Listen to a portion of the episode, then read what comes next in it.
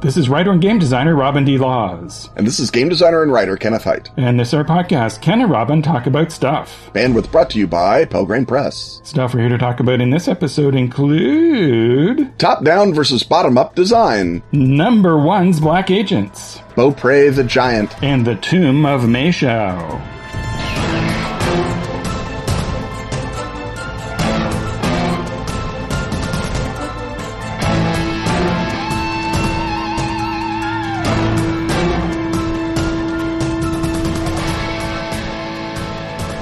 You've perfected the do do. You've mastered the mashed potato. You know your dance crew is the hottest around, but now it's time to prove it. Breakdancing Meeples is a real-time dexterity game of, you guessed it, Breakdancing Meeples. Designed by Ben Moy and published by our friends at Atlas Games. To play, roll your Meeple dance crew as fast as you can, over and over. Lock in useful rolls and re-roll the rest to complete dance routines and score points. After four one-minute dance rounds, the crew with the most crowd appeal wins the trophy. Breakdancing Meeple comes in a metal tin that's nearly as indestructible as your high school boombox. It plays two to four people, ages six and up, in five minutes. Find Breakdancing Meeples at your friendly local game store or at atlas-games.com backslash breakdancing. Because when beats bump, Meeple's gotta dance.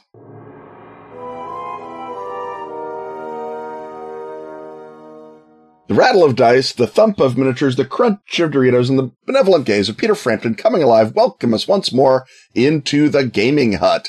And in the gaming hut, I think, Robin, I think the painters have been in because the room is halfway painted from the top down.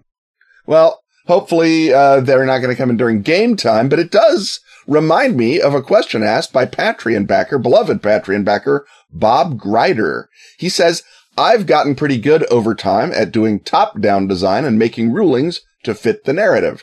I still struggle with making bottom up designs where the seams aren't visible. However, any tips on how to make more mechanically clever designs that feel organic and grounded in the world? And the top down design is one where you start from the thing you want to do in the game and you, start with a story basically and then uh, the, what hits the table is what you've thought of based on that story. Bottom up design is something that you mechanically generate from the rules and then you have to fit it into the story. So your classic bottom up design, of course, is the wandering monster table. And that's where you get we're being attacked. Uh, by an angel and six bugbears because those are traditionally associated with, with each other and have compatible alignments. Oh no, they're just next to each other on the table and the GM rolled weird.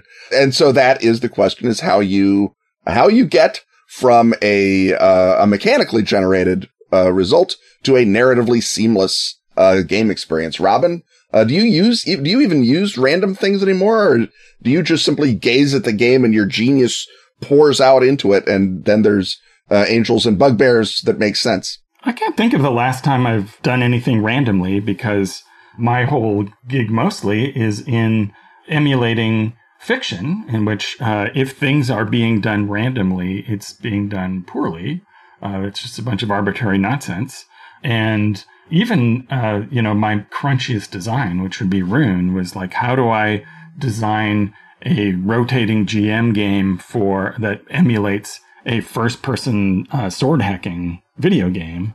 Uh, and so even that was not, there is not randomness in that so much as a lot of uh, build system stuff with maybe some there may be some random stuff in there to sort of uh, get your brain going. But and I think even I think top down and bottom up are sort of confusing as well. So I think what I'm going to start saying through the rest of this segment is uh, organic versus mechanical. Okay. Because uh, one of them is about where the uh, the mechanical is here's this rule structure and what happens happens as a result of the rule structure. So that's your angel and six bugbears, uh, to which you can retroactively apply narrative. You go, well, uh, this angel is redeeming the bugbears, and uh, they're uh, used to be uh, kind of bad dudes, but now they're uh, they've seen the light, and they think that you're the bad guys because the actual foes, the sinister land developers, have uh, have tricked them into fighting you. And so that's one way to build an interesting narrative out of a, a mechanical uh, conceit. And then the other uh, example is he mentioned civilian with a knife in the Yellow King role playing game, in which uh, how do you uh, generate a character or a foe that represents someone who's just going to attack one character, given the very specific, different abstract combat system in uh, the QuickShock version that appears in Yellow King role playing game. And so that's about, well, how does this work in the narrative? So, what organic thing do I want to have happen? And therefore, what mechanical solutions do I need to achieve that aim? And so, so, so the problem we're being presented with is making the organic decisions seem organic. I, th- I think the, my question is, I hope this isn't yet another premise rejection, but it's yep. not how I think. I don't stop to go, well, which direction am I designing in, but rather, uh, what is my design goal and how do I achieve that as economically as possible? So I th- think there might be a false dichotomy at work here. What do you think? I, I think if you play more games that depend on mechanics because they uh, either because they're basically a series of big fights like most F20 games or because uh, everything has to uh, remain very balanced for the game to function at all like a number of uh, mediocre games you have a situation in which for example and I will give an example out of uh, my own experiences not even just doing random encounters, but let's say you are doing a dungeon. And back in the day, doing a dungeon was super easy at first or, or maybe first through fifth level, uh, because most monsters were roughly challenging. And if they weren't, you could pile them up. So even at, you know, third or fourth level, a bunch of second level monsters was still kind of scary. And then you'd get up and now you can't challenge anyone with a bunch of second level monsters, but you're thinking, but I've established that carrion crawlers are in all dungeons. And if I put them in, it's just going to be, uh, it's going to waste valuable fighting time. And how do I introduce a deadlier carrion crawler that happens to be sixth level with that making sense of story? And so you have to think, well, does the necromancer like feed his carrion crawlers, you know, some sort of revivifying goo? Uh, what, what's going on that uh, justifies me having suddenly badass carrion crawlers again when the characters level up. And I'm doing this right now. I've got a bunch of eighth level, uh, 13th age characters going through basically a dungeon. Don't tell them in the under city of Takshila in India. And there's all the dungeon creatures are, are like kind of scanty levels, you know, your Otyughs and your oozes and whatnot.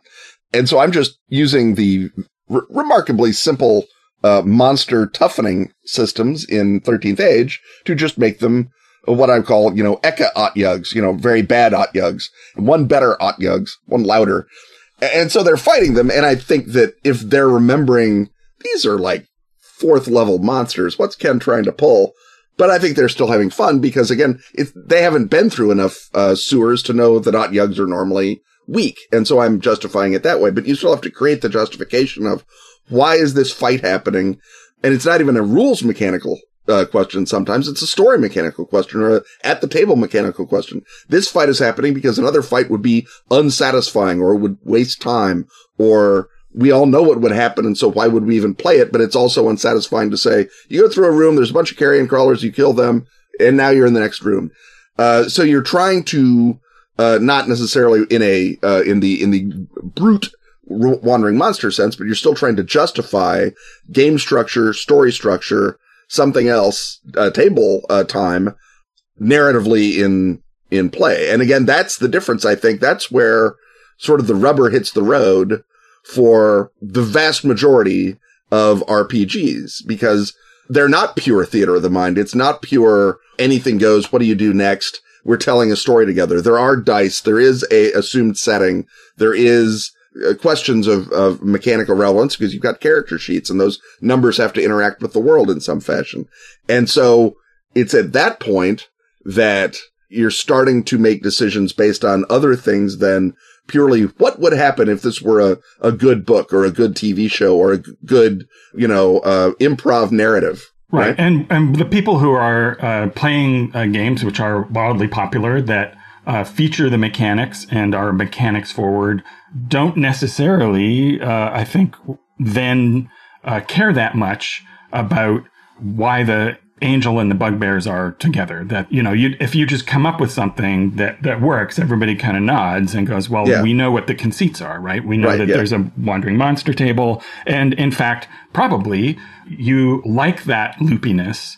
Uh, and uh, a lot of the OSR movement is about bringing back the original sort of uh, whimsy and strangeness and non-narrative uh, sense of uh, of F20. So I think rather than trying to worry about reconciling those two things, you just ad- identify what it is that you're doing and uh, embrace that. And either one of those things can be a a path to a satisfying uh, situation in play. But by definition, the thing that you're choosing to favor is going to take a front seat, uh, and the thing that you're choosing to push into the background is going to be in the background. So, so the question I would ask is, you know, you could come up with a much more elaborate sort of life path style wandering monster table where you you roll once on it and you if you and, and then it says and then roll again on the creatures that hang out with angels table. Right. And uh, there are certainly people who would love that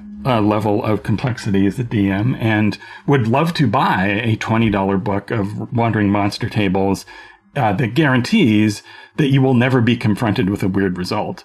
Uh, or an app that does that uh, probably today, although you'd only pay $1.99 for an app. So I think people would still want the $20 book. But, but that's all right, Robin. The app would cost two orders of magnitude more to create. So exactly. So yeah. it would all come out in the end.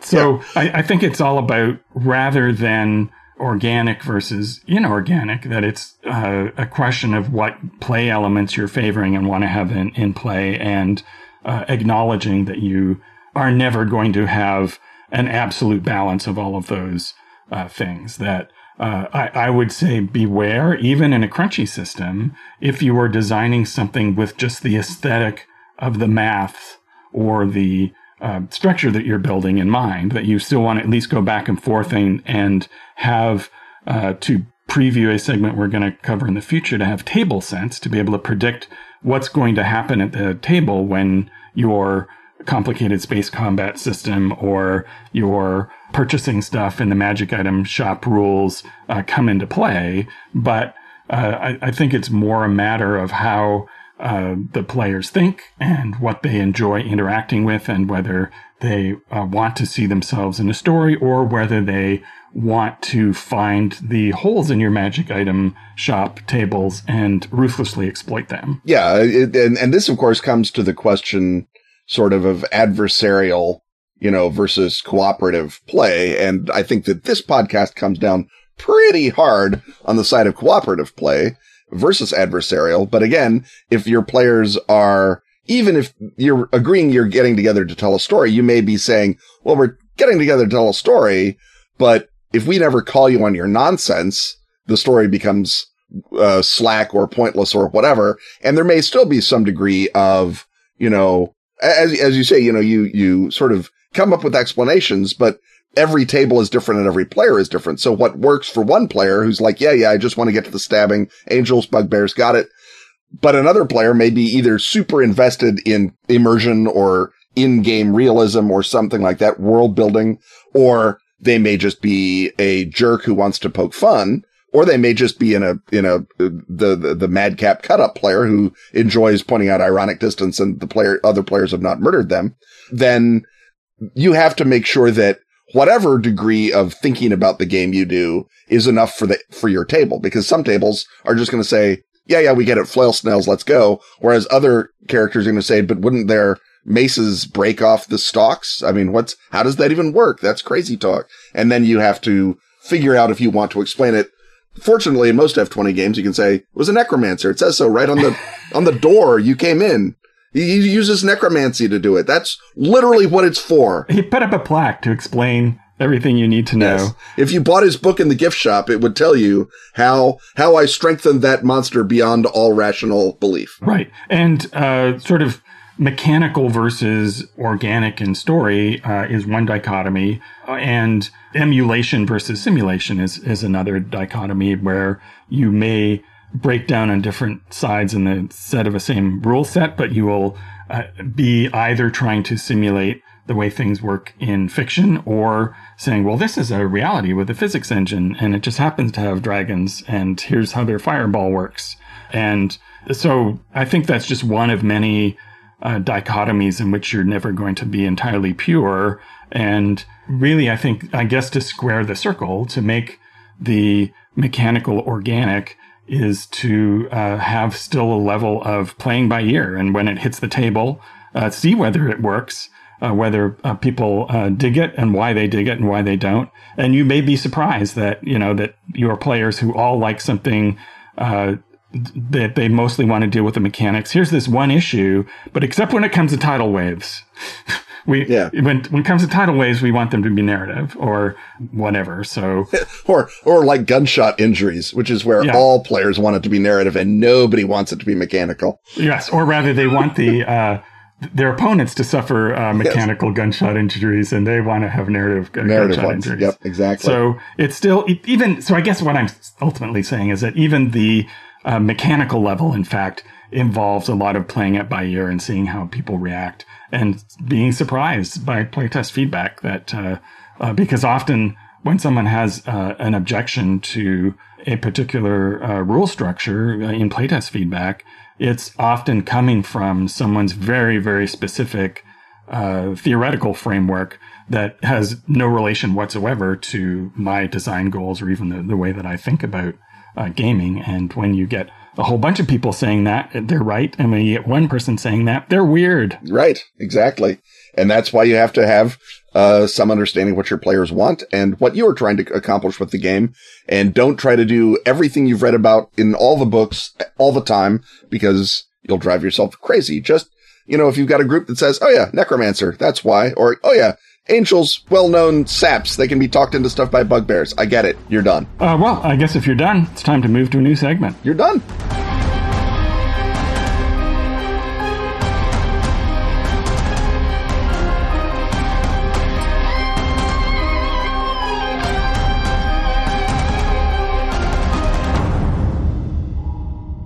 They tried to suppress it. They tried to contain it. They left it for months on a loading dock in Estonia. But it's finally out at the Pelgrane Press web store or a top retailer near you. The most ambitious project yet from Gumshoe Master Robin D. Laws. The Yellow King role playing game. Six pounds and four books of uncanny and exciting innovation wrapped together in an enthralling slipcase. Inspired by Robert W. Chambers' classic tales of reality horror. Reality, you say? We've got four of them to drive your terrified players through. Belle Epoque Paris, where art students navigate its absinthe soaked demimonde, investigating gargoyles, vampires, and decadent alien royalty. The Wars, where weirdness savvy soldiers fight for survival and gnosis on the eerie shifting battlefield of Europe's 1947 Continental War. Aftermath, where former partisans mop up the otherworldly remnants of the hundred year tyranny they helped to defeat. This is normal now, our ordinary present day. Or is it? Spoiler, it is not. Featuring the debut of Quick Shock Gumshoe. Where physical injuries and mental shocks don't just tick down as abstract points. They haunt you as fiendish cards, with debilitating effects and tricky discard conditions. Add it to your cart with Absinthe and Carcosa, a stunning full color found object player facing guide to 1890s Paris. And The Missing and the Lost, Robin's novel of intrigue and parageometry set in the aftermath reality. Get the Yellow King role playing game. Before or it gets you. If cursed, do not return to store. For a limited time only, save up to $23 when you bundle Yellow King products at the Pelgrane Press store with the voucher code YELLOW. Get 15% off all Yellow King items when you combine the core game with Absinthe in Carcosa and or The Missing and the Lost. That's the voucher code YELLOW at pelgranepress.com slash shop.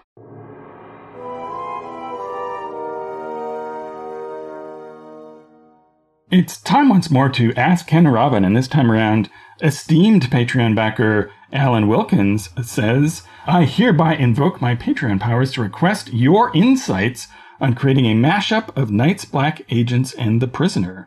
Former spies, mind bending conspiracies, quaint European villages with dark secrets.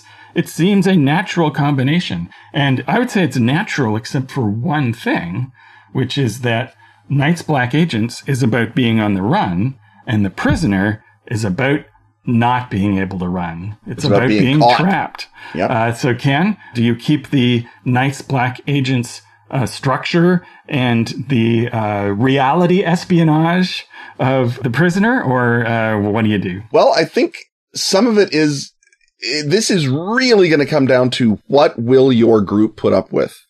Because as you have noted in, uh, Gumshoe before, and then I have noted following along with you, by and large, players hate being jailed.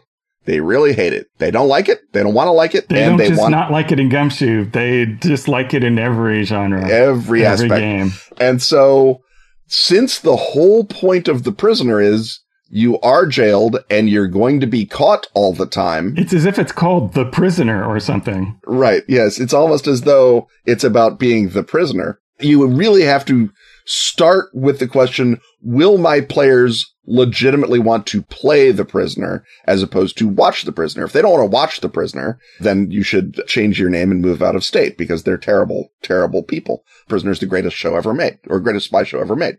But it can be a frustrating, uh, uh, by design, uh, place to inhabit because the goal of the show is to demonstrate that these pressures literally drive people insane and break them and that playing that is going to be less fun. And in a group setting, it's even harder to play them because if you're all number six, if you're all Patrick McGoohan being uh, smart and ironic and the target of being broken, then the stories don't work because the whole point of Patrick McGoohan is he doesn't know who to trust. He doesn't know who's a warder and who's a fellow prisoner. And so it can't be, oh, I trust him. He's got the PC light over his head. Or I trust her. She helped me out in the last three adventures. We're probably on the same team.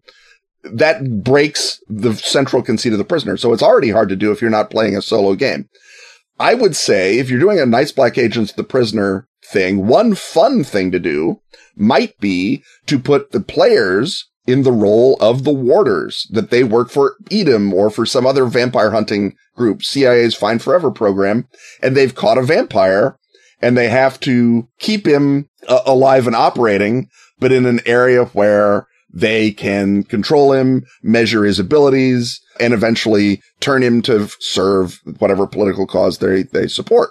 So th- And the whole so- island is just an enrichment program for the vampire. Right. It's an enrichment program, but it's also a study program. And that some of the people are going to be dosed up with, uh, with bee venom or whatever it is vampires are allergic to, or they're going to be, you know, uh, enjoying silver salts. You know, obviously there's, there's not a lot of shade on this island. It's not, you know, uh, got porticos a lot of places, or it does, but they intend to channel the, the vampire. And that could be fun to have the players design, uh, the village or the island and, and work out how they're going to keep the vampire. And then it really is just, they have to, uh, thwart the vampire's attempt to escape, or they have to figure out how to get information out of the vampire's behavior. And they figure it out and you play it out like you'd play a prisoner episode. And that could be good fun. The trouble, of course, is that inverts the moral lesson of the prisoner, which is that jails are bad and jailers are bad and individual heroism is good.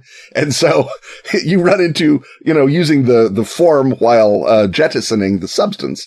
I think that if you do want to try a group of spies who are, you know, grabbed and put in a, a secret village, uh, and all their magical gear is taken away. So preparedness is kind of, you know, a, a borked ability because you can only have things that you can already have scrounged somewhere in the village. Just be prepared for it not to last, uh, 13 episodes or 17 episodes. Be prepared for, uh, the chimes of Big Ben or one of the other escape stories to actually work.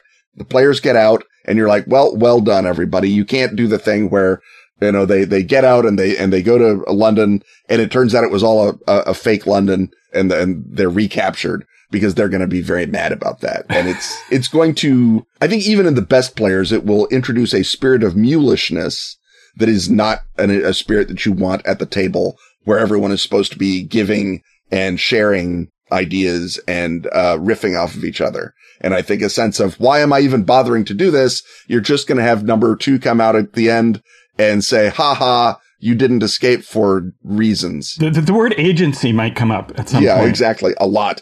Um, and, and it works on TV. It doesn't work at the table, I think. Uh, there is a GURPS the Prisoner book, which I guess does as good a job of gamifying the prisoner as anything ever has. But even it sort of dances away from the question, how do you keep people interested after, say, the third adventure of this? Right. So some things to uh, to think about. First of all, preparedness can be replaced with scrounging, which is a gumshoe Right, yeah. ability in some uh, games. You can just literally uh, do that as long as you can justify having found something in the environment. You can do that. Mm-hmm. I think you might want to look at uh, Night's Black Agent solo ops as a way to do Yes. that. And I think, as you suggest, uh, having that be an opening adventure and then they escape, and then the Night's Black Agents thriller part starts where you are running across Europe to continue your escape, uh, because now you know that that you don't want to be back in that place again. Yes, you you started as number six, and then you became Danger Man instead Right. of the other way around. Yes, and so uh, and you know occasionally that you know there'll be like a, a car chase through the streets of Paris in Mini Coopers, and then a big white balloon will be one of the things chasing you. So you occasionally see all the weird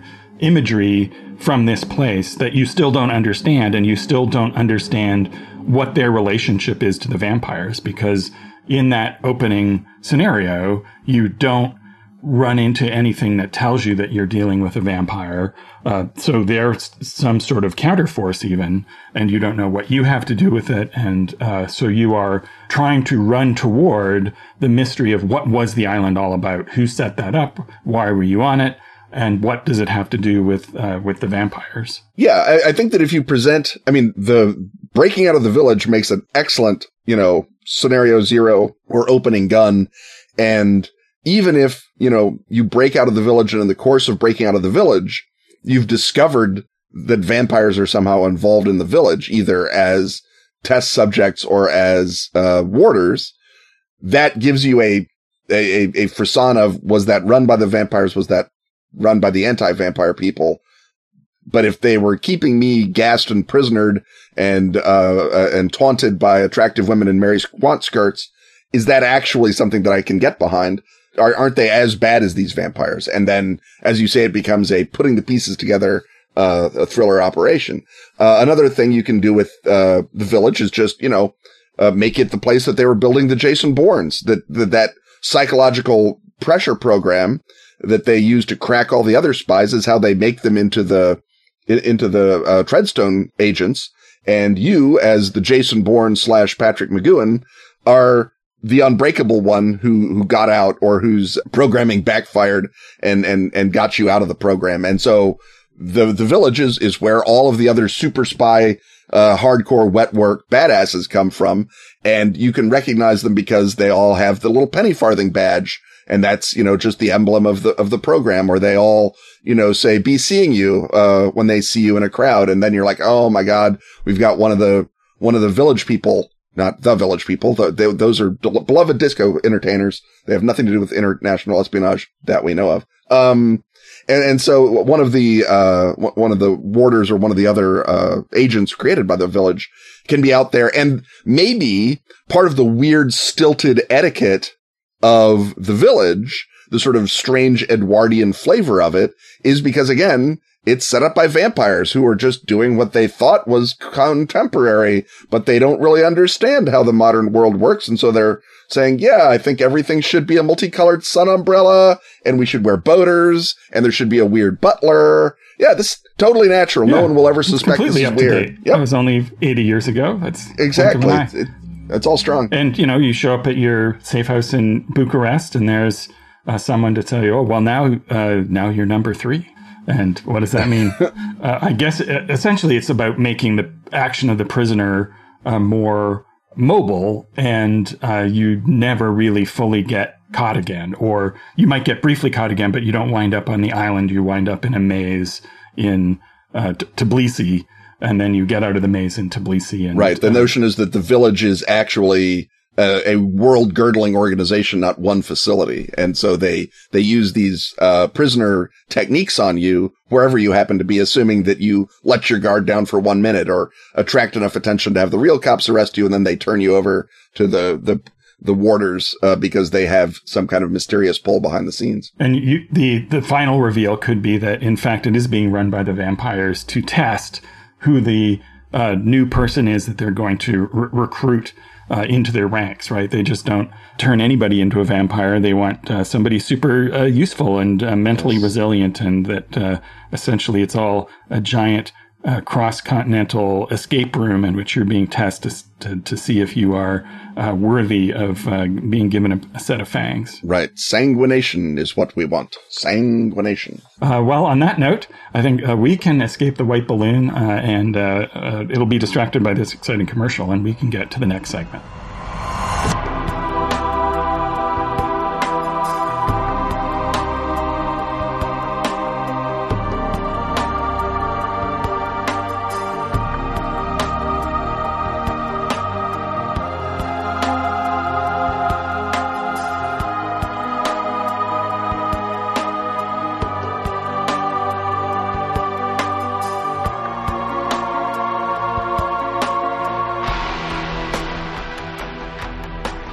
The best of Askfageln is now available at DriveThru RPG. All issues of Fenix magazine since 2013. That's spelled F E N I X. Can now be grabbed in special English editions. Containing stellar gaming material from our own Ken Hite. And such other recurring stalwarts as Graeme Davis. And Pete Nash. Also find Dice, the gorgeous photo book celebrating that classic gaming accessory. And Freeway Warrior, the series of post-apocalyptic choose your adventures by Joe Dever. And if you speak Swedish, not English. That's Swedish, not English. You can delight in every original issue of Fenix And the new Sagebrush and Six Guns role playing game, Western. How do you say slap leather varmint in Swedish? Uh, oddly, Google Translate refuses to help on that. That's the best of Askfageln on DriveThru. Keep this podcast heading seamlessly your way by joining such beloved Patreon backers as Lionel P. Hatebreak, Kevin J. Maroney, Lewis R. Evans, Noel Warford, and Andrew Cowie.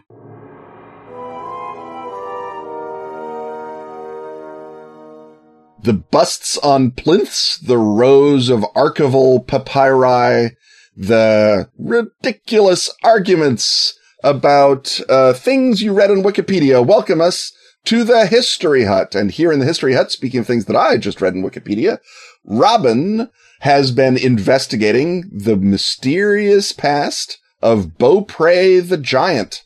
And Beaupre the Giant, Robin, well, I mean, I, I know what Wikipedia knows. Tell me more. Tell me all. Right. So I discovered uh, Beaupre the Giant in mid session uh, a few weeks ago when I uh, discovered that I needed a Montreal ghost uh, who was not the ghost that they were looking for, but a ghost that the characters could talk to and get some important information on ghosts and how they work.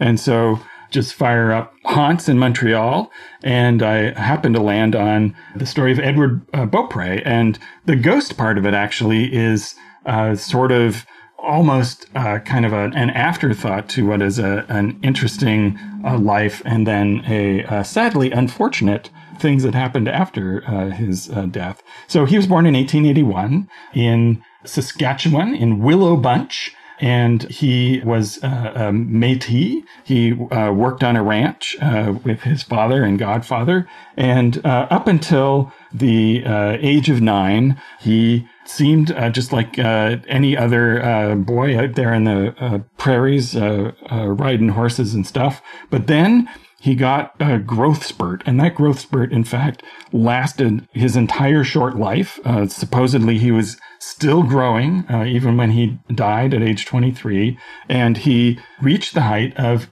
eight feet, uh, three inches. And it sounds like he was quite an impressive person. He spoke five languages. He spoke French, English, uh, which is the combined uh, language, not a Creole, but a mixed language of the, the Métis, uh, and Cree and Sioux. But uh, by the time he's 17, he's too big to ride a horse. So what does he do? He becomes a uh, a strong man. And by the way, just by point of comparison, the tallest uh, person ever recorded was uh, Robert Wadlow, uh, who got to eight feet 11, uh, which is pretty amazing to think about. At any rate, he uh, goes into this the circus trade. He becomes a performer, and he had a strong man act where he bent bars, he lift lifted horses on his shoulders, and he was also a, a wrestler. He did have a uh, a match with the legendary uh, Quebecois wrestler Louis Cyr, who was another uh, strongman slash uh, wrestler who uh, was responsible for many, many feats of strength and was a giant superstar in his day. And Louis Cyr won that match close to instantaneously. So yeah, tall but not strong. To, well, he was strong enough to, uh, you know, bend bars and lift horses, just not a good enough fighter to defeat the best fighter in, in right. the world at that time. yeah. So he's 23 years old when he signs a, a contract with Barnum Bailey's, and uh, this is going to be the big time. He's going to uh, they're, they're going to start the tour in St. Louis and go all across uh, America. This is what uh, most Canadian performers, you know, when they really break it big, they go to the States. Uh, but uh, sadly, now most people who are uh, this tall do die young, but Edward Beaupre doesn't die due to a heart attack or anything related to uh, his height. He dies of tuberculosis, which until its eradication was a deadly disease that killed a lot of people. Right. And this is where things start to get uh, unfortunate in that his body is embalmed and Barnum and Bailey says, we're not paying for that. And so the question becomes, what happens to his body? And the answer, let's send it back to his family in Willow Bunch, Saskatchewan, where he is the eldest of 20 siblings. Uh, perhaps his mother and father and siblings would like to uh, bury uh, Beaupre the Giant this occurs to no one.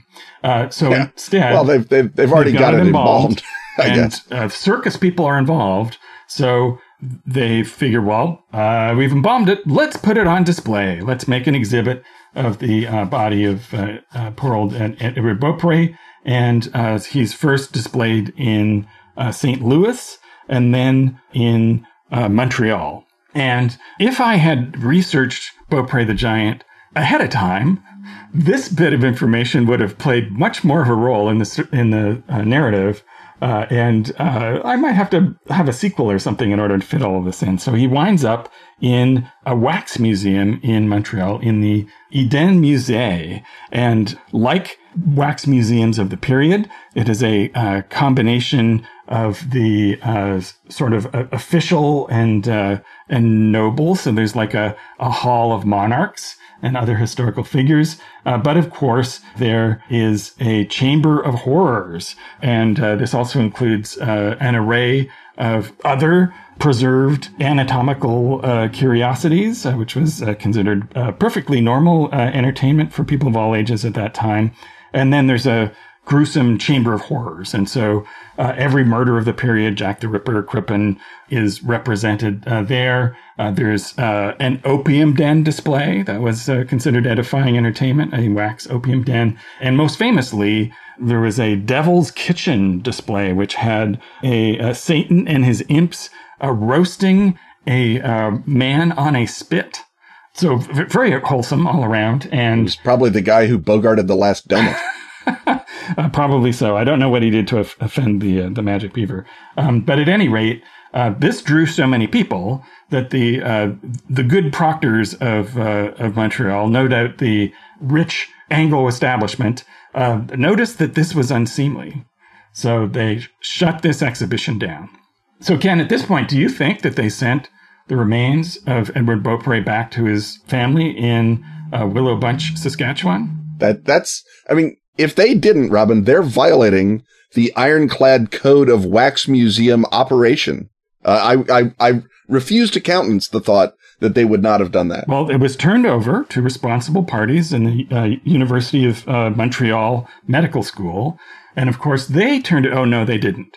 They mummified Edward Beaupre and put him on display in a glass cabinet. And of course, this is a example of a much wider phenomenon of uh, uh, museums uh, treating the uh, remains of uh, different indigenous people, uh, sometimes older bodies that have been found in archaeological digs. In this case, just somebody everybody knew and liked, but he was tall and nobody paid the embalming bill. So they just kept him. And the family doesn't even know what has happened to uh, Beaupre until 1967.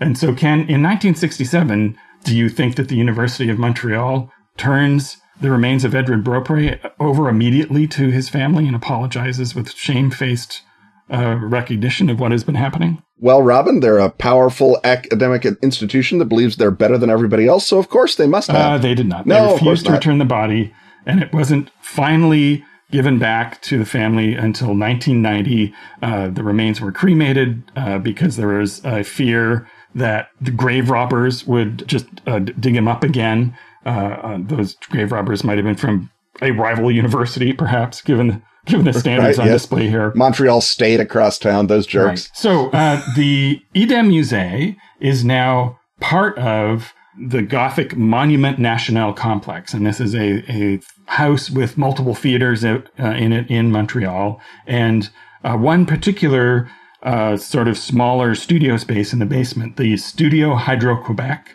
as it is currently uh, named, and will remain named until some other corporation decides to uh, take over the sponsorship and rename it after themselves. So apparently, this area is is haunted, and some people in the theater like to say that it is the ghost of Sarah Bernhardt, friend of the show, or at least a recent topic segment on the show. But Right. if you stop to think about that, it's like, well, would Sarah Bernhardt choose to haunt uh, some dumb backwater theater in a place, provincial place where they don't even speak French right? I think, I think not. I don't think so. No. Yeah, there's Not- there's many Not the Divine historical Sarah. theaters in Paris for her, her to haunt, should she deign to do that. And also, the ghost seems to be angry, and it's not clear why Sarah Bernhardt would be angry and banging pipes and uh, creating a sense of uh, terrible uh, unease and uh, and and dread.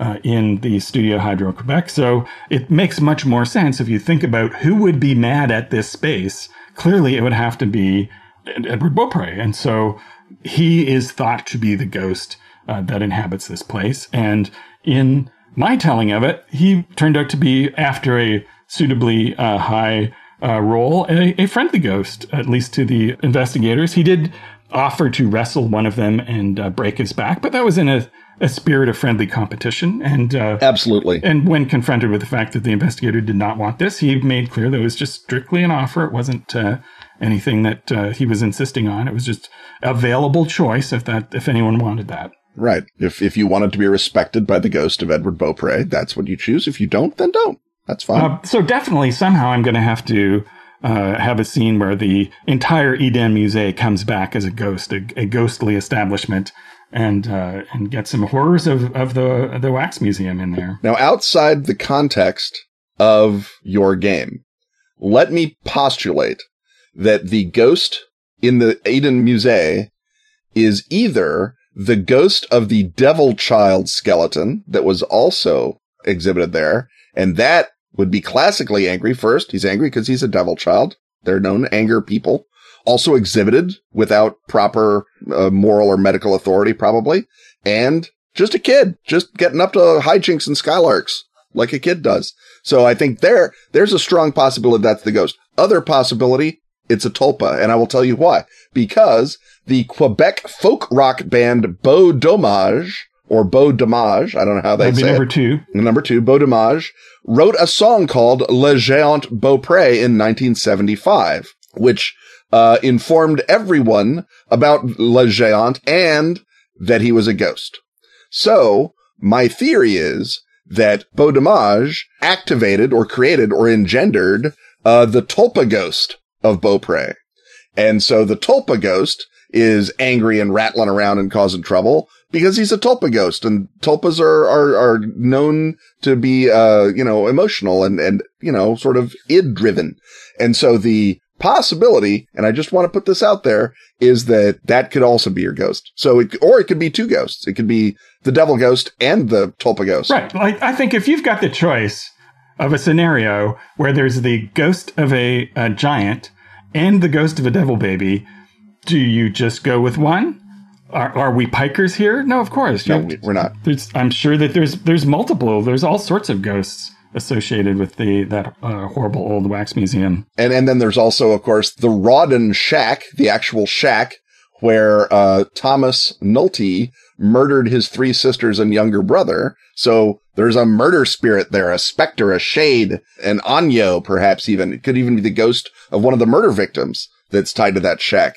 And they're just running around screaming. A, a Quebecois, uh, the ring, if you will, with the, with the long It's hair. It's almost like someone was trying to create a, a a collection of ghosts. It's almost as though that's what the Eden Musée was up to. And, and again, the, it was closed down in 1940, so it's a it fits right into the Trail of Cthulhu era. If you are doing trail in uh, the 1930s and you're in Montreal, go visit the Eden Musée, and maybe that's where our buddy uh, Orabona stashed Rhan-Tegoth when he had to remove it from uh, Britain, or he just stashed one of the other monsters, and it's just there in the back of the uh, Eden Musée. Who can say? And you can and you could go gamble at Harry Ship's place. Right, you can have a whole a whole raft of adventures there uh, being chased around by vengeful ghosts. This would be before they were tulpas, so all you'd have is ghosts. But maybe they're not Yes. even ghosts yet. Maybe it's Yeah, just so it's, if it's before Quebecois folk rock, there's it's straight up ghosts, no tulpas. straight up ghosts. Yeah, and and so there's uh there there's any number of possibilities. I mean, it,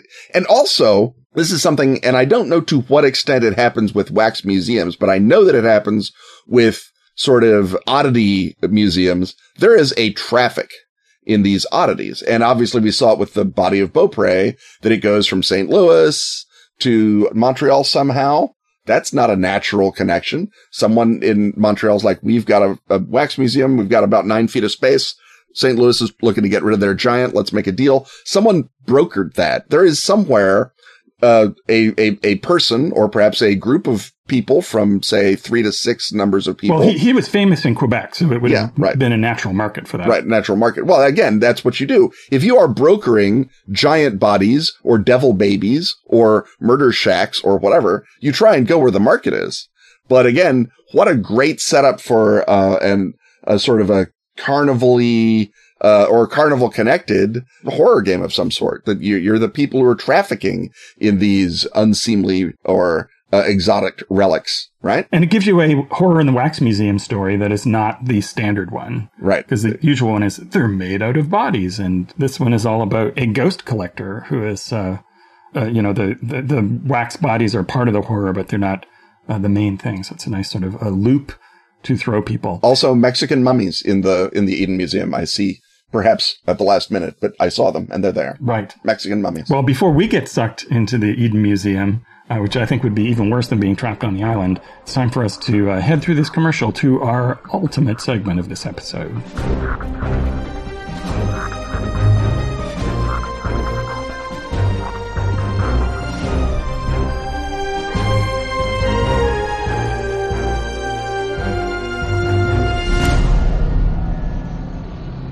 What are swords without sorceries? Nada! What are sorceries without swords? Bupkis! Thank goodness then for Arc Dream Publishing's Shane Ivey. Award winning co author of Delta Green, the role playing game? Exactly that Shane Ivey, who brings a haunted world alive for 5th edition fantasy with swords and sorceries. Explore crumbling civilization separated by a dangerous sea and wild lands. Encounter surprises and exotic dangers. Seek your fortunes. Or find gruesome In the tombs of forgotten gods and evils best left buried. Swords and Sorceries draws blade slinging inspiration from ancient history and the myths and folklore that inspired the oldest RPGs. Seize all three Swords and Sorceries adventures today. The Sea Demon's Gold. The Song of the Sun Queens. The Tomb of Fire. Play in the Broken Empire or adapt them to any 5th edition campaign. Order and find bonus downloads and resources at swordsandsorceries.com. That's Swords and Sorceries from Shane Ivey.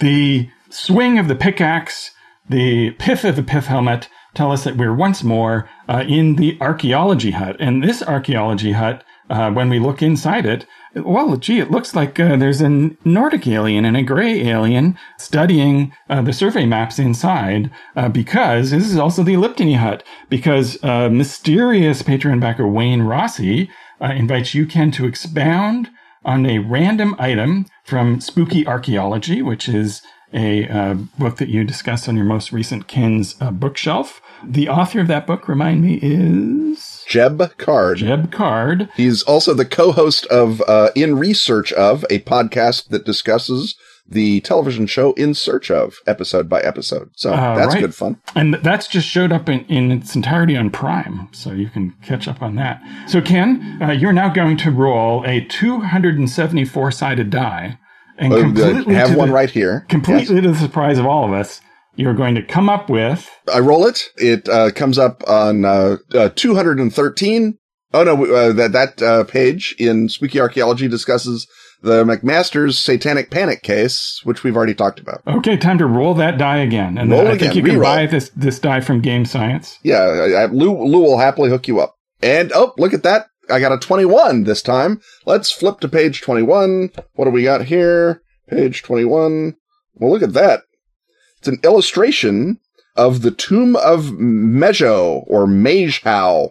Uh, Mejo is, I think, how they pronounce it, or Meju, on the Orkney Islands, and uh, a discussion of it in the context of treasure in barrows and lairs, because this is a barrow or lair, and is also fun enough a place where there is a dragon, and I will explain in this summary. So Mejau is on the island of Orkney in the parish of Stenness. It is a mound. Uh, if you look at it now, it's very smooth and rounded. But uh, back when it was uh, first noticed by antiquaries, it was more of a cone shape, and it had a uh, sort of a divot in the top of it, so it looked sort of like a like an upside down funnel a little bit. It was built, as far as we can tell, around 2700 BC. Anticipated was it, it took hundred thousand man hours, which sounds very impressive until you run the numbers and you say, "Oh, that's about 70 people working for a year." So that's still that's longer than I would work to build a mound, I grant you. But it's not, you know, it's no Sears Tower. it's not a moonshot, right? It's not the Sears Tower. It's it's a it's impressive, but it's you know, and it's on Orkney, so it was very unpleasant, I'm sure, to work there. Although I think we're in a a warming period in that era. In, anywho, they builded it, and as proper Neolithic guys did, they possibly uh, tore down an existing stone circle to build it, uh, because it is aligned with other standing stones and stone circles on the island, most specifically the standing stone at Barnhouse, Right. I understand there was like a big NIMBY thing about putting up the, the new barrow. Yeah, right. It's like, No, you know, no, no barrow in my backyard. Right. It, it, yes, that's Nibibimbi. Yeah. And, and so the, the barrow used to have a moat around it. They dug a ditch that was maybe full of water to indicate that it was a magical island, a la your Avalons or whatnot. Although Avalon is, I think, four, four iterations uh, later than this, but it's still, it's a magic island in the middle proto, of uh, proto, magic proto water. Avalon. proto proto proto Avalon, uh, and and was uh, built up, and then it was reinforced according to archaeology in the ninth century, which is roughly when the Norse uh, conquer Orkney. Conquer maybe landed in Orkney with more swords than the Orkney guys had is, is more what happened. But they uh, took it over. They may have buried a Viking chieftain in there. Uh, we don't know. In 1153, according to uh, the Orkney Chronicle, or the, the Orkney Saga, some Vikings, or some, uh, they weren't Vikings by then, they were just Norse, and they were either on their way to or coming back from a crusade, cut uh, runes in the walls. Then at another time, possibly, or the same time, it, it, they didn't like leave dates by their carvings. Uh, Earl Harold, according to the Orkney Saga, was traveling from Stromness to Firth and took refuge on the 13th day of Christmas. During a snowstorm, they took refuge in the mound, and according to the Orkney Saga, two of his men went insane. Well, for one thing, there's I thought there's 12 days of Christmas. Correct me if I'm wrong. Don't don't try to have a 13th day of Christmas. That's Well, that's asking for trouble that, on that's got to be like the bad luck Christmas day. Yeah. So yeah, the 13th day of Christmas, they're in the Maeshowe mound and two of them went insane. That's pretty great just by itself. So we have Crusaders and we have Earl Harold's men, according to the Orkney saga. The Crusaders may have been the men of Earl Rognvald, who we know went on crusade in the Holy Land in 1151. So uh, the Orkney saga dates the insanity and Earl Harold's visit to 18, 1153, but the Orkney saga, shall we say, is uh, iffy in terms of its chronological uh, reputability. So we have one or two batches of Vikings. They go in there, they carve a bunch of runes in it, including Ingigirth is the most beautiful of all women. So by so by runes we mean graffiti. Graffiti. Yes. These runes were carved this I love this one. These runes were carved by the man most skilled in runes in the Western Ocean. So, so that, that that's like Kilroy was here. That's like a rap track. Yeah. Benedict made this cross. Arnfither Matter carved these runes with this axe owned by Gawk Trandelson. And it's like, I have a lot. I, This th- is really important information you guys left behind. these runes are raising a lot of questions answered by my runes. Yes. Just because you know how to make runes doesn't mean you have anything interesting to, to say with them. And then most specifically, we have Crusaders broke into Maeshowe. Lif the Earl's cook carved these runes. To the northwest is a great treasure hidden. It was long ago that a great treasure was hidden here. Happy is he that might find that great treasure. Hacken alone bore treasure from this mound. And this carving is signed Simon Sirith. So Simon Sirith dictated while Lif the Earl's cook carved, I guess, in that case. Another testimony from the wall. It is surely true what I say that treasure was taken away. Treasure was carried off in three nights before those. So th- this is an operation where someone named Simon Yes. is uh, providing some broad concept and other people are doing the work. Continue. doing all the work. Yes. And one of these Vikings, and we don't know if it's uh, this batch or the other batch or if those are the same batch, carved a dragon into the wall of uh, Maeshowe. And uh, fun ruiner archaeologists say it's not a dragon, it's a horse. It's not a dragon, it's a lion. It's not a dragon, it's a wolf. It's not a dragon, it's a short eared rabbit being attacked by an eagle, which is really special Okay. pleading. All these all these archaeologists are working for the dragon. Clearly, it's a simple veil out. Yes, they're clearly uh, Team Dragon. It's a dragon. And if you look at it, it it's pretty dragony. So they carved a dragon into the side of uh, the mound. And this indicates a connection, at least as late as 1153, between the notion of dragons and treasure and mounds, which is the point Jeb Card made at uh, somewhat less length in Spooky Archaeology.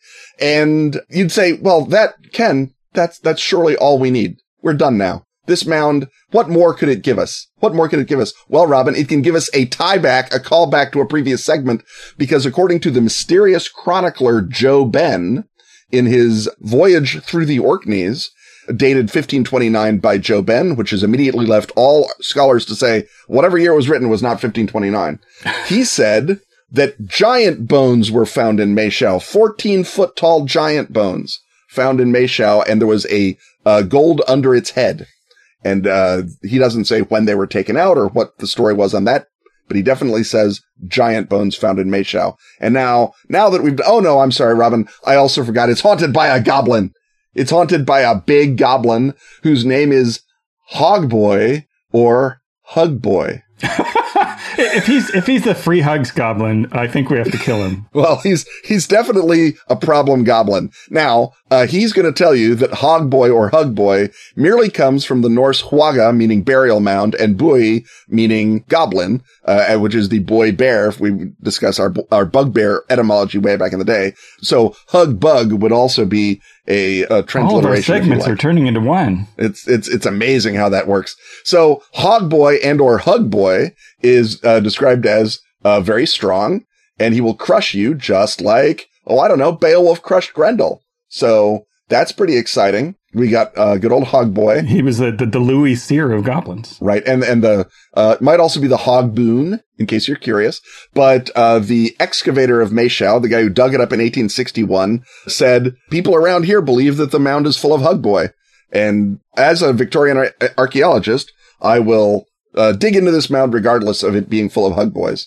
Possibly looking forward to it. Who can say? I don't know anything about this. There was also a uh, superstition or folk belief that if you went up onto the mound during the full moon and you were a young woman and you dumped out a basket of ashes on top of the mound and then urinated into the ashes, something would happen. One thing you would probably have a story to tell your husband later, but maybe it was also a way to divine uh, who you would marry because that's what a lot of uh, full moon and ash magic is. Urinating on a hug boy is maybe not part of it, but still it's the Orkney Islands. They don't have as much to do as as more uh, metropolitan parts of of the British Right. Isles. This is the old. Is there anyone better than old Dougal magic? Right, exactly. And then it's like, and, and, and frankly, if you'd met old Dougal, you will know why you are up on the mountain, urinating into the ashes and Yeah. hoping for Hug Boy to come out. So yeah, the, the mound is great. This is, this is an amazing thing. And also in 1861, as James Farrer, uh, digging it up, there is a rumor in uh, the newspapers that two mummies were found, two female mummies were found in the mound, but the newspaper's like, I don't believe it. No one's seen these mummies. I, I, I don't, I don't hold with that, with that nonsense. So mysterious possible veil out mummies to add to our veil out dragon and our hug boy and our unsanitary ash basket. So many, so many things to choose from, Robin. You could have a whole season of adventures just in this one mound in the Orkneys. Uh, just in this one mound in the Orkneys. Exactly. It's a, it's a party mound, uh, Robin. It, it, it- mound don't stop. That's what I'm saying. Mound don't stop.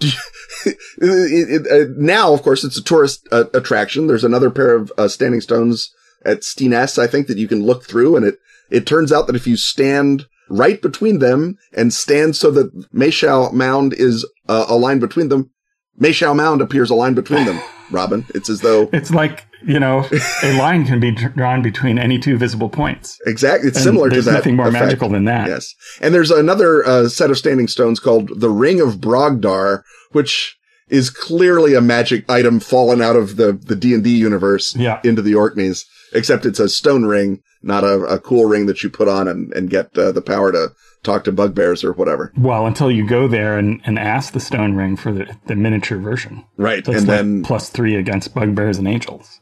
and, and hog boys. Yes. So it's a, it, it's, it's quite a, it- it's quite a mound, Robin. It's, it's, it's terrific. I, I barely knew about, you know, the, the mound at all. And now that I've discovered that there's a dragon and crusaders and graffiti and, uh, several missing treasures, because if you add them up, there's the treasure that the, the Vikings thought was there. There's the gold under the giant's head that Jo Ben said was there. And then there's the alleged mummies that may or may not have appeared. When they, when they dug it up, they found some horse bones and one human skull. That was the only human remains inside the mound or remains of any kind inside the mound. Uh, but there was, it wasn't like full of Viking skeletons or, or full of Neolithic people. And the theory is that if the Vikings did repurpose it to become the barrow of a, of a great uh, Jarl, that they would have thrown out all the old bones because they don't want a bunch of creepy picked bones in with their cool Viking skeleton. No, nobody wants to mix uh, old-fashioned uh, bones, possibly uh, including goblins, with their jarl. That's uh, Right. That's, that's not, not, how Jarling no, works. it's not sound Jarling policy at No. all. So yeah, it's a, it's a happening mound, Robin. There's so much, so much, and just by itself, something in a saga where we hid in a mound and, oh yeah, two guys went insane. Anyway, that uh, delayed us long enough. It took us an extra day to get to Firth. It's like, yeah. way to frickin' bury the lead Orkneyal saga guy. Well, what, what, happens in Maeshowe stays in Maeshowe. Absolutely.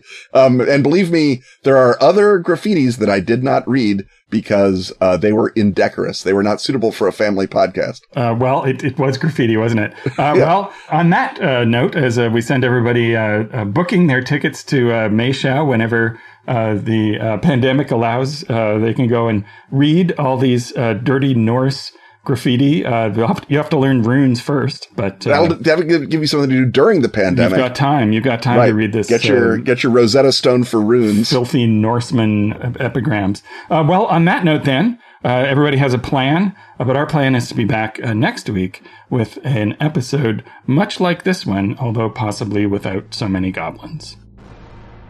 Stuff having once again been talked about, it's time to thank our sponsors Atlas Games, Pelgrane Press, Asphageln, Arc Dream, Dark Tower. and Pro Fantasy Software. Music, as always, is by James Semple. Audio editing by Rob Borges. Get your priority question asking access by supporting our Patreon at patreon.com backslash Ken and Robin. Protect this podcast from deadly white balloons by joining such backers as Anton Kulikov, the Redacted Files Podcast, Carrie Shutrick, Christopher Hattie, and Dave Choate. Wear the show or drink it from a mug with Ken and Robin merch at teepublic.com slash user slash Ken Robin. Check out our latest foray into gratuitously cat-themed casual wear. Excuse me while I nap this out. On Twitter, he's at Kenneth Hite. And he's at Robin D. Laws. See you next time when once again we will talk about stuff.